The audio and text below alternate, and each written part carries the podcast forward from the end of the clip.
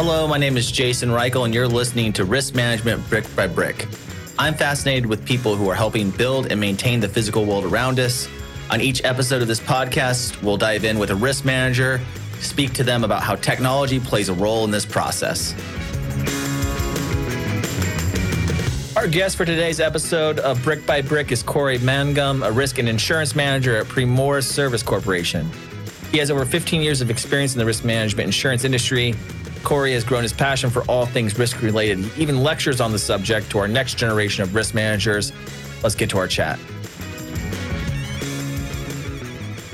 Hello, Cory. Welcome to Brick by Brick. It's nice to have you on the show. Yeah, thanks for having me. So, we're going to start the conversation out like I always do, which is tell me a little bit about how you went from starting your career to where you are now. Because when I looked into your background, you've kind of had an interesting set of roles that have really led you into a unique place to be sort of a guru of risk management. I don't know if you like that word. I'll give it to you though. Okay. So a guru of risk management. Thank you. And I'm just so fascinated about how does that journey work? Yeah, I'll go all the way back to my undergrad. So when I was at the University of North Texas, I was going into school there and I didn't want to get like a finance degree or anything like that. I kind of wanted to pick something a little more that I would have a passion for. And I kind of weird when I grew up, I always had like a fascination with disasters. A lot of disaster movies in the 90s had like Dante's Peak and stuff like that. Outbreak. Uh, Elijah Wood getting killed by lava and stuff like that. A lot of that. There you go. Yeah. So I just had a fascination for disasters. And the University of North Texas had an actual program called Emergency Administration and Planning, which is basically going to work for FEMA, so disaster management. So I went ahead and went through that program and really had like a passion for helping out with disasters, helping people, and decided that I wanted to go into the public sector, so working for like a city government.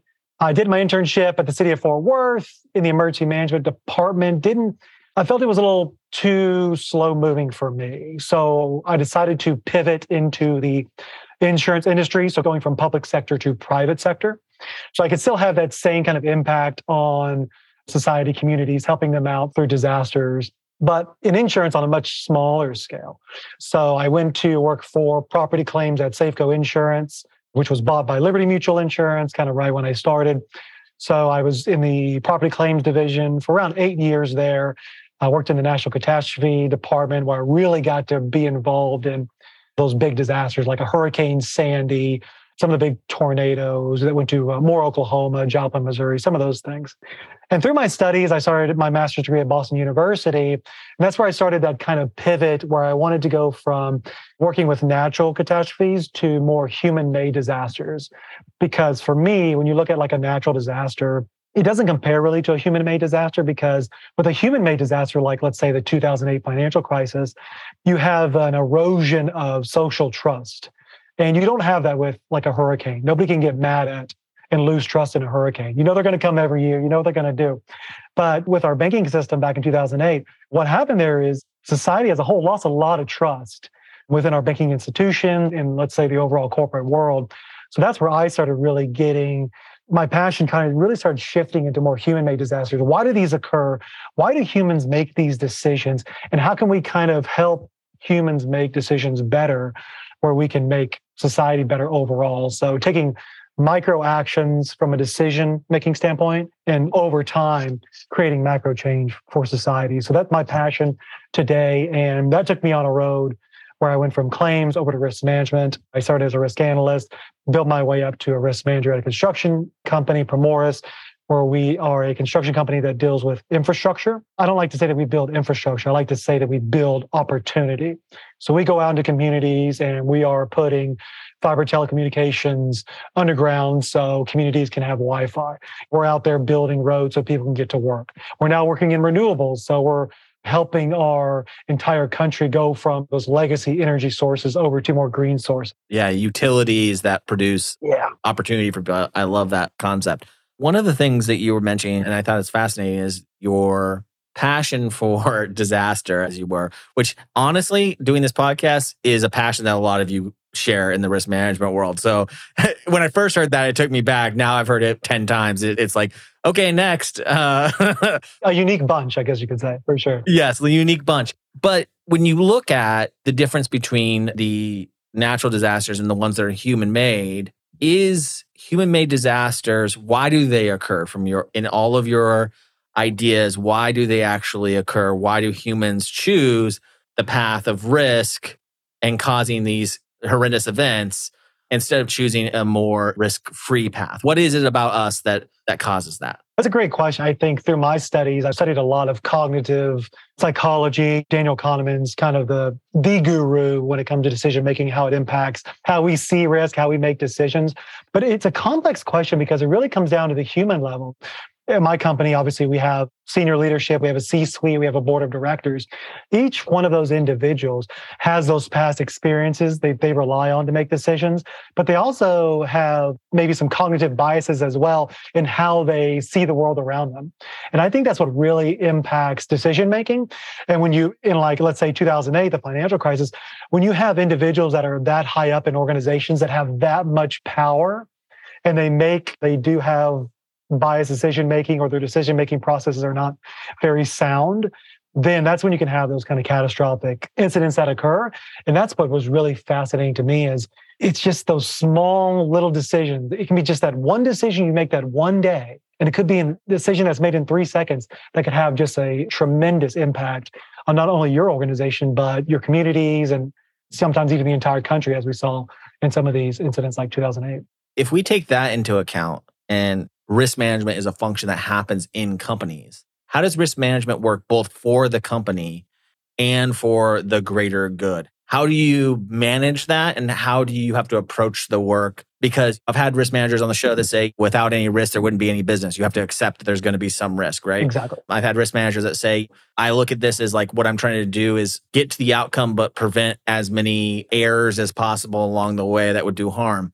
But we never got into, and fascinating that you brought this up, we've never gotten into the moral argument around risk management, protecting communities, protecting industry, like this trust angle that you brought up, because I think trust is a big thing here. If building collapses because of risk management in a particular place, that place is going to be less likely to do those kind of projects in the future, even at the community level. So, how, as a risk manager, when you're working in the field, as an example of working with a company, how do you manage that you work for the company, but your job is sort of to protect the company from itself and from its environmental factors? Yeah, another great question. And we kind of do that here through our enterprise risk management program that we have.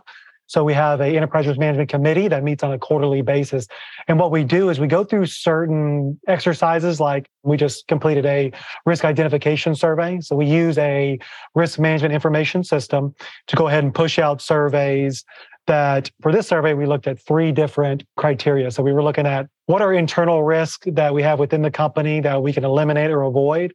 What are some external risks that exist outside the company we have no control over, but have a direct impact on our ability to meet objectives? And then also the third question, which I thought was really, really important, is strategic risk. What risks are inherent in our business that we have to take but could expose us to not meeting our objectives. Let's say, for instance, uh, we're in construction, so obviously we're project by project, so we have to go out to project sites, and sometimes we're out in hazardous working conditions, whether it be 120 degree weather out in Arizona, or maybe it's negative 20, 30 degrees up in Minnesota. So, looking at that as an organization, how do we create what I like to call tolerable uncertainty. So we know there's an uncertain world out there when we're on these projects, but how do we have the controls in place, the plan, the preparation to go ahead and ensure that we can go out there, we can take a risk, but we can also take it intelligently. And we can go out there and achieve our objectives, but also ensure that any deviations from expected outcomes are addressed and try, we try to eliminate those, avoid those, or we mitigate those to ensure that they're within the appetite that we're comfortable with and that our board of directors is comfortable with as well. How do you, in one thing you do is you kind of speak to and teach this risk management. I don't know exactly what you would call what you're doing when you go out and speak on the topic, but how do you communicate upwards in your organization successfully as a risk manager. There's all sorts of risk managers that have different degree and different pedigree. The companies require different risk managers to, based on the risk that the companies are taking. But how do you communicate that in a way that is considered a valuable asset to the organization versus a hindrance? What are some of your tips and suggestions around how to communicate risk? Yeah, that's another great question. And it really comes down to me because I've worked at an organization before where the risk management department was kind of seen as the department of no or the risk cops. I'll oh, stay away from, don't bring that to risk management's attention because all they're going to do is tell you what's wrong with this new project or new initiative or anything like that. So what I really try to do is come at it at a, with an open lens. And let's say a business leader comes to me and says, "Hey, Cory, we want to chase this strategy. What do you think?" You know, I don't come in there and say, "Oh, we need to stop because this is just a little bit too risky." We want to encourage risk taking here. We want to encourage intelligent risk taking. So if I can take that project, hey, let's sit down and look at, okay, what are the risks out there? Okay, we know those are out there. Let's make those transparent. And then let's find out what we can do to control those or at least have plans and prepare for if something does go wrong. And then when we do that, what we're trying to do is maximize the value that we can get out of, whether it be a new strategy, a new initiative, maybe it's going out there and acquiring a new business. We're able to, in my lens, is always to make sure that you're you're not focusing on the bad, but always focusing on the good. You're always focusing on the opportunity, the successes, and even the failures. Point out your failures and how we can get better as a business and not always focusing on, oh, this is the risks that are kind of out there that we need to deal with the bad. What I like to do is, from my organization in my department, is to always be chasing value. How is my department increasing shareholder value. That is our ultimate focus because as a risk management department, I'm sure you've heard this before, we're kind of seen as a cost center. We go out there, we we procure insurance or we have risk control programs and safety initiatives, all the stuff that cost money. But what we're trying to do through enterprise risk management is through helping encourage that intelligent risk taking, we're actually trying to increase shareholder value, which I like to call we're taking enterprise risk management from Field Street here in Dallas, Texas, where our headquarters is, all the way to Wall Street. We want our enterprise risk management, how we deal with risk here, to actually increase our stock price and increase value for our shareholders. I think that's so valuable for a multitude of reasons. I think the strategy of being seen as a value center is something I really believe in in any function within an organization, which is how to not only do we add value, but how do we strategically position ourselves to get somewhere faster and with less risk? Eh, the reason that we do something risky is because we want the outcome that that has. And I think so often risk management is looked at as the risk police or the people who are saying no or slowing down progress versus actually pointing the company in the direction of progress that's obtainable to that company. So I think that's a really smart analysis. One question I have for you is what are some of the trends in the industry that you think are happening under the surface that you think other organizations are sleeping on? I think one big one I think is the power of, data and how it can be used, especially in construction industry. Construction industry is coming along, but I feel like they've lagged a little bit in that kind of adoption of data and, and kind of finding the power within it.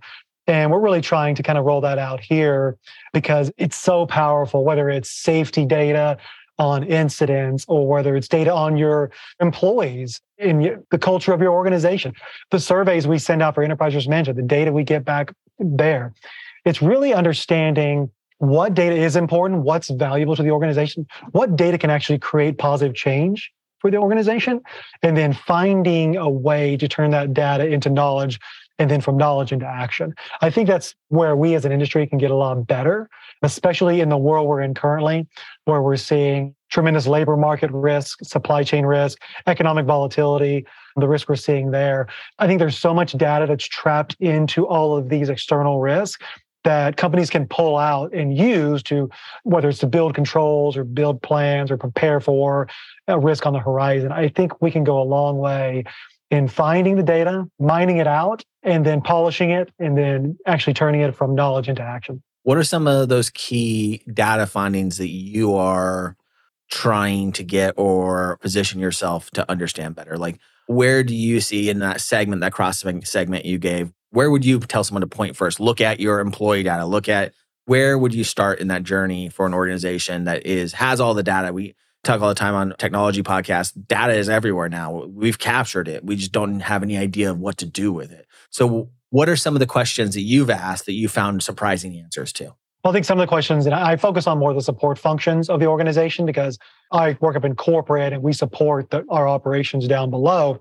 So, and one thing that was really interesting for me going around asking questions about data was how many different systems are housing data the real question is how do we get all these systems either talk to each other Or how are we able to efficiently pull out data that talks to each other, whether it be across different systems, in order for us to pull valuable information or insights or trends that we can go ahead and use in real time to go ahead and maybe go out and tackle a problem, or we can use to go maybe chase a new opportunity that we find through some of that data. How would you, if you go to a college as an example and you're speaking to students there, how would you convince them to go into risk management? Because one of the biggest risks to risk management that I've seen doing this podcast is the future talent pool of risk management and the passion there because again there's not a lot of light being shown on how cool and interesting this job is it's part data science part behavioral science part like rolling up your sleeves and getting dirty especially if you're doing risk management in construction or something like that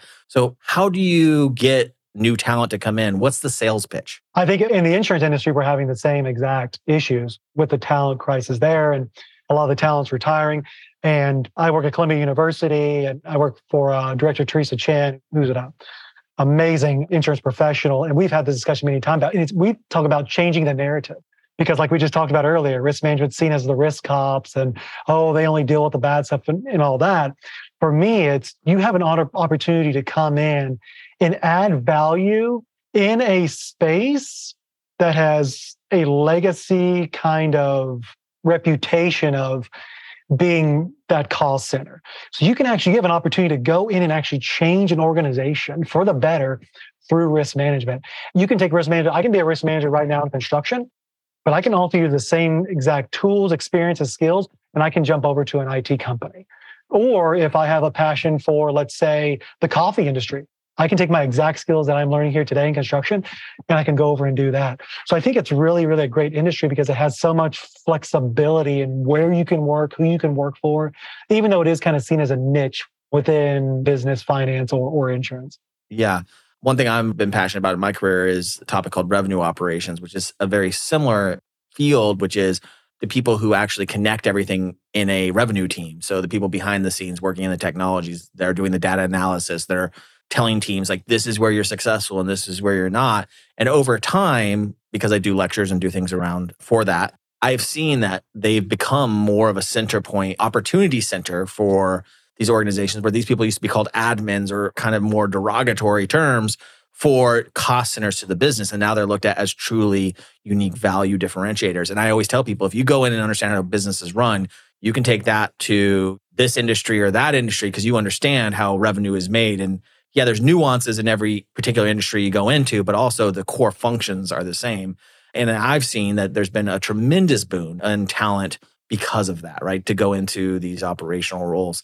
I think it's really important for us to highlight how exciting a time it is to be in an operational role in companies right now because of technology. What's something that you're hoping that technology does for you and your team in the next year to two years? What big technology initiatives are you guys working on? Well, I'll say one of the biggest ones we're working on right now from an enterprise risk management standpoint is establishing risk metrics or coming up with key risk indicators to attach to some of our top risks that we have at the company. And just kind of, we want to go through that journey and really see we're collecting that data, seeing if we're getting value out of that data when we report it up to C suite, senior leadership in the board of directors, but also how do we also use technology as it advances to help us with that trending over time?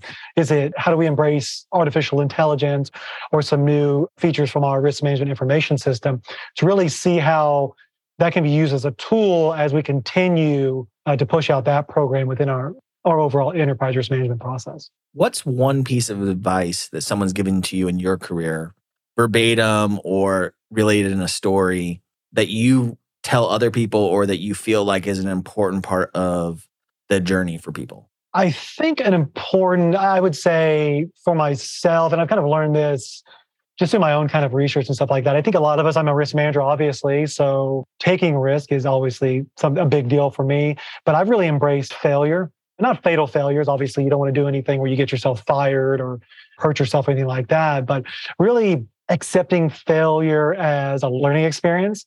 I'm about to have a, a meeting next week with our enterprise risk management committee. And one of the things I'm going to touch on is we're going to discuss the prior year. And I'm going to go through some of the failures on my end as the chair of this committee. Where are my opportunities to get better? And I think if you go through that failure exercise, it can make you so much better as an employee or any aspect of your life, whether it's being a father, being a son, or anything like that? And then how do I continue to kind of use that process going forward? Because when I start going through that failure evaluation of myself and how I can be better, it motivates me to be better. It's making me a better employee. It's making me a better father. It makes you self aware exactly yes. of the failures versus using the wins to justify the cracked eggs in the carton, so to speak. Exactly. And Gary Vee calls it self audit. Uh, sometimes you, it's like where you sit at the end of your bed in total pitch black. You just kind of have that conversation with yourself. Well, where am I doing wrong and all that stuff? It's the same thing that I do in work and life. And it's really, really helped me take my career, I would say, to a new level just by having that, that self awareness. Amazing. Thank you so much for joining me, Cory. I really appreciate you and the time that you've taken. I look forward to seeing you at a conference and getting a drink and, and talking more about the psychological yeah, hopefully, yeah, yeah. disadvantages and advantages of risk. And I really appreciate you. So thank you for joining me. No, thanks for having me. I really appreciate it.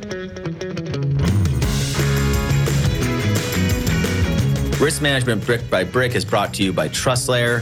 Find out how TrustLayer manages risk so that the people can build the physical world around us. Head over to trustlayer.io and then make sure to subscribe to Risk Management Brick by Brick on Apple Podcasts, Spotify, or wherever you get your podcasts. On behalf of the TrustLayer team, thank you for listening.